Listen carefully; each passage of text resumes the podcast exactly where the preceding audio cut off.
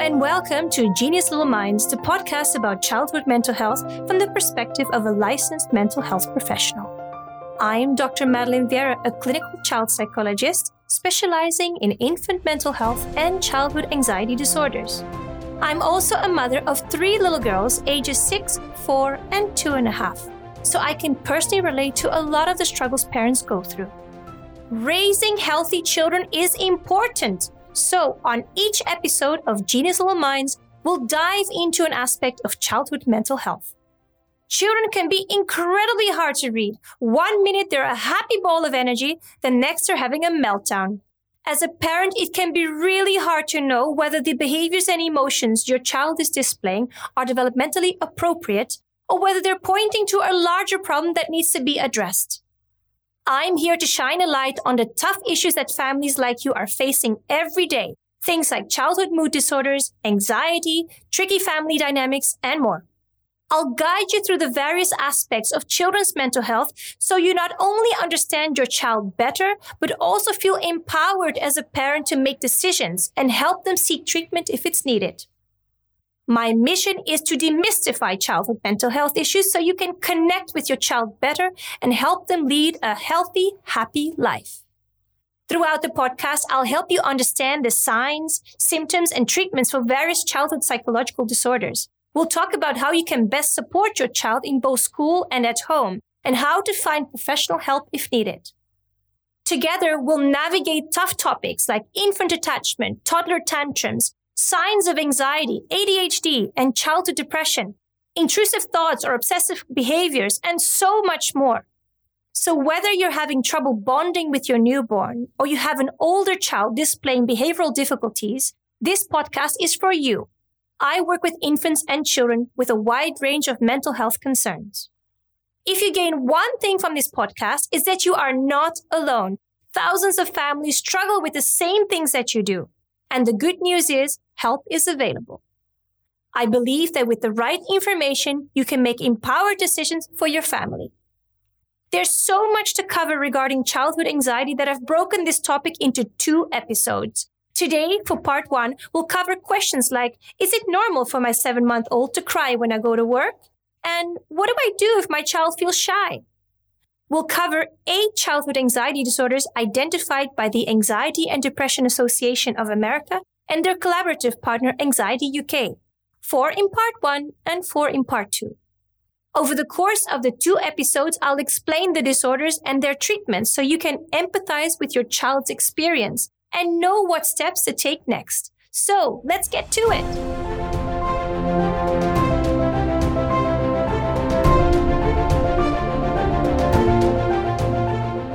What exactly is an anxiety disorder? It's completely normal for children to feel anxious or worried from time to time, especially when they're going through major life changes like starting a new school year or moving or making new friends. COVID babies are starting to emerge for the first time, so leaving the pod and introducing them to new people can be tough on parents.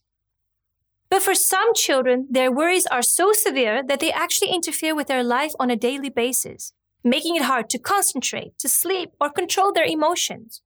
But at what point does regular old anxiety get classified as an anxiety disorder? When a child has an anxiety disorder, they feel extreme fear and worry. As humans, we all have a fight or flight response. But for children with clinical anxiety, this response becomes activated even when there isn't any real danger present they might feel both physical and emotional symptoms of their anxiety and fear. And this can be very confusing and uncomfortable for both children and adults alike. Your child may not even be aware of their feelings or fully understand what's happening when they're anxious. They need you to help them name their feelings and understand they don't have to live with this anxiety forever. Rather, it's something that can be treated or managed with the right interventions. If your child is so anxious that they feel physically ill, have trouble focusing on schoolwork, and aren't soothed by reassurance from you, then they may have an anxiety disorder. Let's talk about some common symptoms of anxiety before we jump into specifics. Does your child cry frequently, want to stay home from school, and refuse to talk about things or engage with other children? Then they may be struggling with anxiety. And this is probably a dagger to your heart, right? Because you just want your baby to be happy. They have no idea how hard it is for you to watch them be upset. Physical symptoms might bubble up too, like stomach aches, headaches, clammy hands, a racing heart, or a dry mouth. As a parent, you think, do I need to take them to the doctor? Are they actually ill? A lot of parents I talk to feel helpless when their children are worried or not feeling well. They just want to wave a magic wand and make all their little angels' discomforts go away.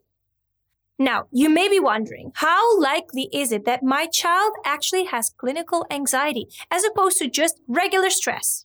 It's been a stressful couple of years with the global pandemic and everything. So how do I know if this anxiety is clinical or not? So first, I'll tell you that anxiety disorders are actually quite common in children and adolescents. The Anxiety and Depression Association of America estimates that one in eight children suffers from an anxiety disorder.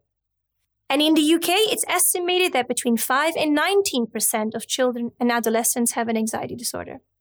These issues are incredibly common, but I can't stress to you enough how important it is that children suffering from anxiety get treatment sooner rather than later so that their symptoms improve faster and are less likely to stay with them into adulthood.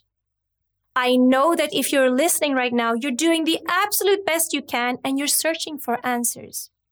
My hope is that you'll walk away from today's podcast feeling empowered and hopefully have some clarity on what your child might be experiencing if they're super anxious.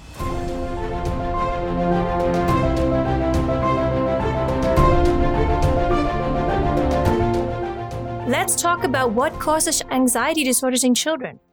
First, I want to say disorder is not a dirty word if your child does have a mental health disorder, whether that be an anxiety disorder or something else, it doesn't mean they're doomed. Second, when we're thinking about the anxiety our children experience, there's three major parts of the brain to consider. There's the reptilian brain or our survival brain, which is responsible for the body, breathing, heart rate, movement, sleep, etc. There's the mammalian brain or the limbic system. We call it mammalian because reptiles aren't exactly known for their rich emotional lives. The limbic system is responsible for emotions. And then there's the prefrontal cortex, the cerebral cortex of the brain, located at the front part of the frontal lobe. This part is responsible for higher cognitive functioning, like reading, writing, problem solving, etc. The limbic system can make the reptilian brain activate, which means a stress response is triggered for an emotional reason. Our brain evolved to keep us safe from danger but it can't always tell the difference between actual danger or something that's just a stressful situation. The brain's goal is to keep us safe. So over time, we developed a fight, flight, freeze, and fawn response. If a lion is chasing you, for example, to survive, you might try to fight it, run away from it, freeze, and hope it doesn't see you, or fawn, which is essentially trying to convince the lion to not eat you. Probably not a great idea. So if your child is having a disagreement with a friend, for example, they might have the same fight, flight, freeze, or fawn response. And when this happens, the frontal lobe, responsible for executive functioning, goes temporarily offline. It stops working. When kids are anxious, they experience a rise in cortisol levels, a stress hormone. And being chronically stressed or anxious actually increases the number of neural connections in the amygdala, the brain's fear center. And as cortisol levels rise, the hippocampus, which is responsible for learning, memories, and stress control, deteriorates. So you can see why treating anxiety is so important. We don't want our children to experience chronic stress and have it alter their brains. Now, there are genetic, biological, and environmental factors that contribute to a child having an anxiety disorder. You may be thinking, oh, great, my child's anxiety is all my fault. I'm not here to point fingers or blame you for passing on anxiety to your child. Not at all. I know you're doing the best you can with the resources you have available to you. My goal is to equip you with the knowledge and tools you need to help your child. I know that as parents, you love your kids more than anything in the world and you would do anything for them. But all too often, children with mental health issues don't receive early intervention and research shows that early detection and intervention can make all the difference. Not only can it help reduce the severity of symptoms, it can vastly improve the quality of your child's life. It is that what we all want. So if you're listening to this podcast, I can already tell you you're on the right track. Yes, it's true. There is a genetic component to anxiety as well. Just like your child may have inherited your brown eyes or your dark blonde hair, they may have also inherited your anxiety. Children of parents with an anxiety disorder can be as much as seven times more likely to develop an anxiety disorder themselves. You might recognize it in yourself. Genetics don't paint the full picture, however. Environmental factors and caregiver behaviors also come into play. Maybe they saw you or another family member struggle with anxiety and learn to react to the world in the same anxious way. That's okay, don't lose hope. We'll go over treatment methods in part two of this anxiety series. But let's discuss the other factors that can contribute to children developing clinical anxiety, the biological and environmental factors. If your child's serotonin and dopamine neurotransmitters are unbalanced or out of whack, that may be contributing. And traumatic events, and when I say traumatic, that can include what we call big T traumas like abuse and little t traumas like a move. Both big T and little t traumas can also trigger the onset of a child's anxiety disorder. Let's talk for a minute about risk factors a longitudinal study found three factors were related to higher levels of anxiety in children seven years later. One, a negative and chaotic family environment. Two, loss. And three, academic difficulties. Children whose parents were fighting a lot, had drug or alcohol problems, or their own psychopathology, as well as children who experienced academic difficulties or losses and deaths in their lives, like the death of a grandparent showed more anxiety seven years later. Clearly, a child's environment can have an impact on his or her psychological well being. I hope that by bringing these issues to light, you can exercise compassion to yourself and your child and understand where their anxiety may be coming from. So, without further ado, let's go into detail about the disorders, starting with generalized anxiety disorder, or GAD.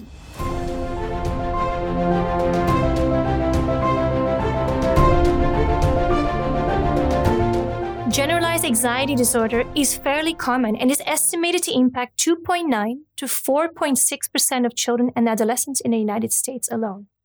It can be hard for a child with generalized anxiety disorder, or GAD, to feel okay, no matter what you say to comfort them.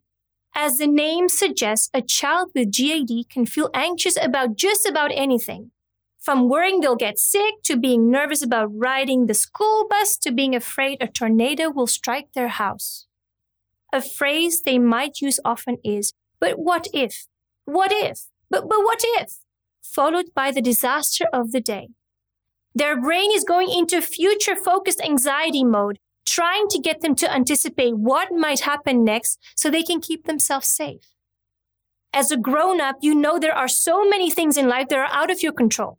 But how do you explain that to a five year old or a 12 year old for that matter? Surrendering and letting go is a concept that's difficult for many adults to grapple with, let alone children. You may be wondering, how can I tell if my child has GAD? Everyone feels worried or anxious from time to time. Children are not exempt from that fact. However, a child with GAD experiences extensive worry for an extended period of time and their fear and anxiety is disproportionate to the reality of the situation. GAD often presents as perfectionism in children and adolescents. They worry about performing perfectly in school or athletics, fitting in socially, and they may even worry about catastrophic events like a plane crashing with a loved one on it, or an earthquake striking, etc. Children and teens with GAD also tend to seek constant approval or reassurance from adults or their peers. They might say things like, I can't do this because they're so afraid of humiliation or failure. Or, are you sure? To get that reassurance they need to feel safe.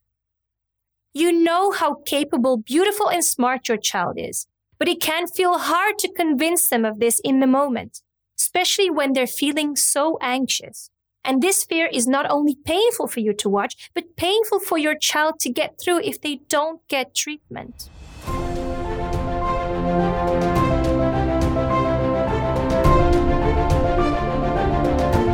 Now, let's talk about separation anxiety disorder. I get a lot of questions from parents about this. According to the UK National Health Service, separation anxiety is the most common anxiety disorder in children younger than 12.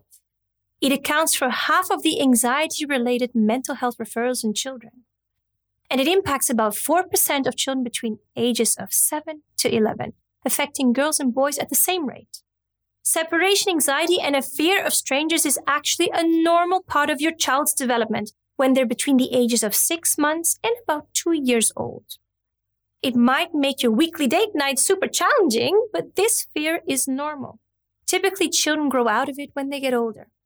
As much as it might tug at your heartstrings, it's normal for your six month old to cry when you leave the room, or for your two year old to cling to you when you need to go run a quick errand, or for your child to cry a lot when you first drop them off at preschool or nursery. These are all developmentally appropriate worries. Children are vulnerable. They depend on you as a parent to meet their needs, and being away from you can feel really, really scary. But typically, a child can be distracted from these anxious feelings if they don't suffer from separation anxiety disorder. Sure, they may feel nervous when you drop them off at grandma's for the day, but the crying will eventually subside when they get distracted and become engaged with their new environment. But if your child's separation anxiety is interfering with daily life and you can't go to work or they're struggling to socialize and learn, a bigger problem likely needs to be addressed.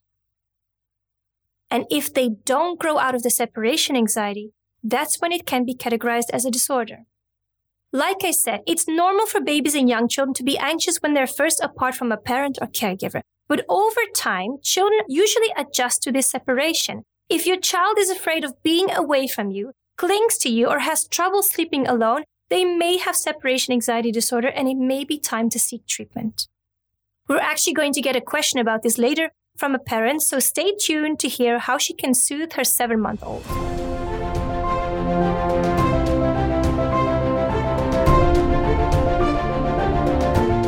Next up, social anxiety disorder or social phobia. Social anxiety disorder is not the same as being shy. Children and adolescents with social anxiety disorder have an intense fear of being judged, rejected, or negatively evaluated in a social or performance setting, like at school. They might even be afraid of talking to peers or being called on in class. Approximately 7% of children have diagnosed social anxiety disorder. Depression, ADHD, substance use disorders, and other anxiety disorders are often comorbid in individuals with this disorder, meaning they present simultaneously. While it's normal for children and especially teens to be self conscious from time to time, individuals with social phobia have an extreme fear of what people will think or say about them. They're often afraid of being weird or awkward in social situations, so they'll avoid them at any cost. And it's really hard for them to have normal relationships and interactions because they're so distressed and self conscious. Social phobia looks a bit different in children than in adults. If your child cries frequently, avoids interactions with adults or other children, and is afraid to go to school or participate in school activities, then they might be suffering from social anxiety disorder. Other symptoms include being afraid to ask for help in school, getting angry often, or being overly reliant on you, the parent, or the caregiver. People who suffer from social phobia will often avoid social interactions altogether, which can lead to fractured relationships and isolation. You might hear something like, Nobody wants to play with me. But if your child is anxious, they could be pushing others away. Talk about heartbreaking. Don't you wish you could just accompany your child to school and show all the other kids how amazing they are? Social phobia can be incredibly lonely and arouse intense feelings of shame. If you notice your child is extremely uncomfortable and self conscious around others, is afraid of being embarrassed, is extremely critical of themselves after socializing, and is deeply afraid of being judged, then they may need treatment for social phobia. Like many other anxiety disorders, CBT is the most commonly used approach for treating social anxiety disorder. So we'll discuss it when we get to the treatment portion in part two of this series.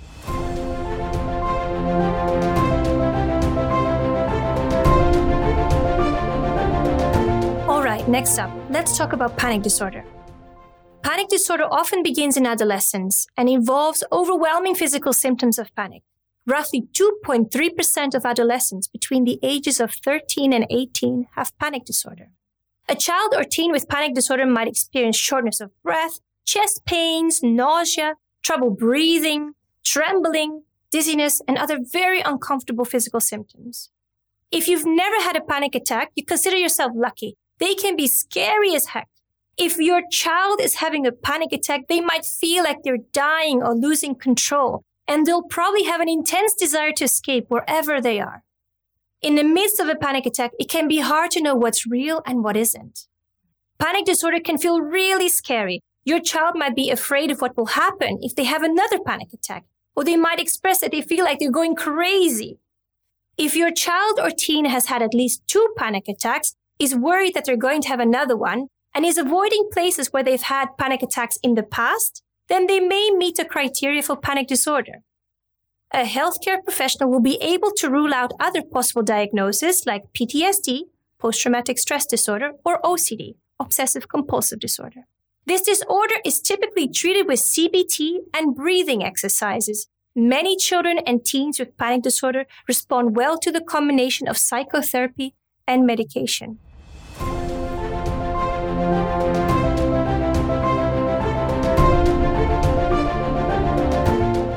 Last part of today's podcast, we'll have a Q&A so you can hear from parents just like you. Today we have 3 callers with questions from all over the world.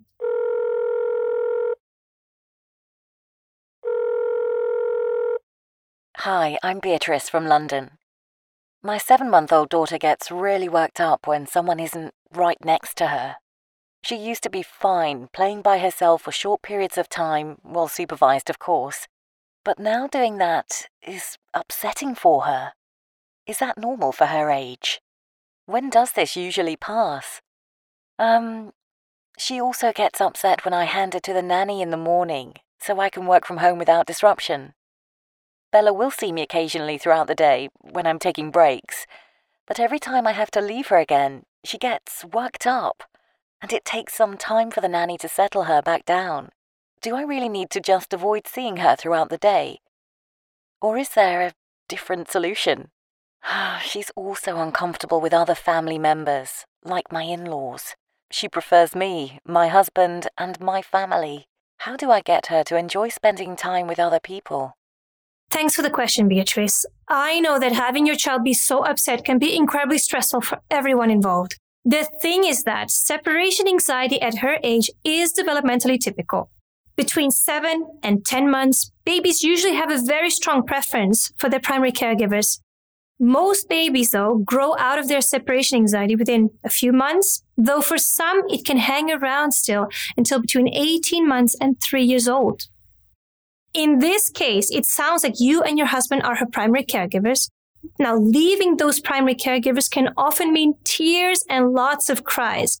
As she gets older and spends more time with your nanny and in laws, she will likely enjoy being with them more. Right now, though, be with her, right next to her, as she spends time with your in laws. Over time, you'll see she will gain independence in her interactions with them and feel a lot more comfortable staying with them. You may find it helpful for all parties involved to not have the short visits with her throughout the day until this phase passes. Remember that this may not be for very long at all. Some babies, though, do better if the intervals that their primary caregiver is away is shorter. You can try each method for a few days in a row and see which one helps her more. Keep your goodbyes with her brief and as similar as possible. The more routine there is, in how you say goodbye, the quicker she will anticipate the pattern of saying goodbye, time away from you, and then you coming back. You can also practice this routine with toys. For example, say bye bye to a stuffed animal, then put the animal under a box, wait a little bit, and then pull the toy back out and act excited to see it. This will help your daughter learn that out of sight does not mean gone forever. This phase will soon pass.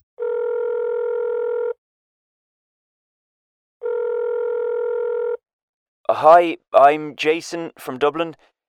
My seven year old son has an immunodeficiency, uh, which requires him to get weekly infusions. He cries, he, he shakes, and it repeats out loud what is bothering him like he's he's stuck on the same thought loop. I just don't know what to do when he when he gets so upset. It's really, really hard to watch. I want to be helpful and, and, and validate his experience, but what can I do to make this less painful and stressful for him? What do I say to prep him for a change? Sometimes we have to change the injection site, for example. But in a way, won't that ramp up his anxiety and, and, and make him terrified? What strategies can I use in the midst of his panic to help? Thanks for calling in, Jason. This sounds like a terribly hard time for your family. Thank you for trusting me to help. It could be helpful if you explain to your son beforehand what is going to happen and even discuss events that may not happen but that are possible, such as changing the injection site. Walk through each step of the process and what will happen afterwards. Also, giving him something exciting to look forward to after the injections may help him focus on that instead of on the injection itself. Allow him space to ask you questions or tell you how it makes him feel. Ask open questions such as, How are you feeling about the injection tomorrow? to get the conversation started. Keep conversations positive but also realistic. This is a very hard thing that he has to do. Remind him that he is strong and that you will always be there with him while these scary things happen. In the moment, there are various techniques that may help you calm him taking slow, deep breaths with you may be helpful. Rubbing his hands or providing some other sensory stimulation like a fidget toy could help distract him from the pain. He may also like the 5 4 3 2 1 coping technique, which can help pull anxious mental energy back into the body, grounding and calming it so that it can release stress and focus again. In this exercise, your son would acknowledge five things that he can see, four things that he can touch, three things that he can hear, two things that he can smell, and finally, one thing that he can taste.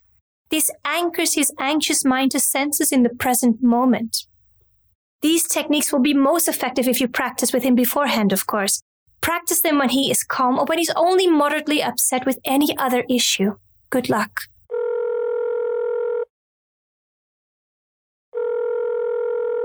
Hi, I'm Rebecca from Austin, Texas. What do I do when my four year old son feels shy? When he's around family or people he hasn't seen in a while, he won't leave my side. I don't want to force him to talk to other people, but it's a bit hurtful to his grandparents. And I don't want to encourage him to only be comfortable with me and his dad. Should I take him aside and ask him how he's feeling? I feel like he doesn't have the language to articulate why he's uncomfortable. Thank you. Thanks for the question, Rebecca. At your son's age, it can be better to make observations instead of asking direct questions. Then just let him talk and listen to what he has to say. An example of this would be saying to him, I notice that you seem really uncomfortable when you're with grandma or grandpa. I wonder why that is. Then just listen. You will probably find that your son is far more likely to share how he feels once you have left the situation that is making him feel uncomfortable. Pulling him aside in the moment and asking him what is bothering him may work, but don't be surprised if he won't talk about it until you get home. Your son may just need time to feel comfortable in the new environment around people he doesn't remember. Until the age of six or seven, your child's memory skills are not fully formed. So while you remember every family member's name, face, and life story, your son is not capable of that quite yet. If possible, stay with him and allow him to simply be present around his grandparents or other family members. Pushing him to leave you will likely only heighten his anxiety. What's key is to gradually expose him to similar social situations, which will take time and lots of patience. Managing family relationships can be tricky, but remember that your child's well being comes first. Follow your son's lead and know that it is likely he will eventually remember everyone better and be quicker to interact with them. All the best.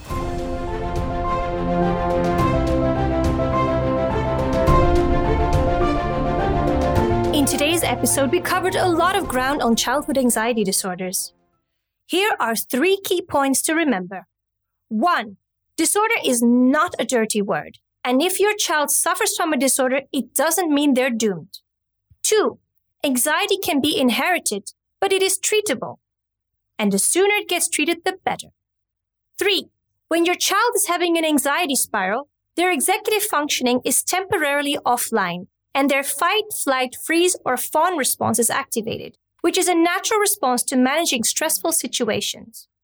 Believe it or not, we still have more to learn about anxiety in children. So make sure to tune into next week's episode to hear all about selective mutism, specific phobias, OCD, and PTSD. We'll also cover the treatments for these anxiety disorders and the ones we cover today. There'll also be more time to hear from more parents just like you who have questions on how to best help their children.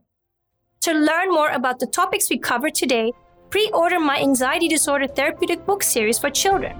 Through storytelling and beautiful illustrations, your child will learn to overcome the harmful habits and patterns they've developed while struggling with their fears.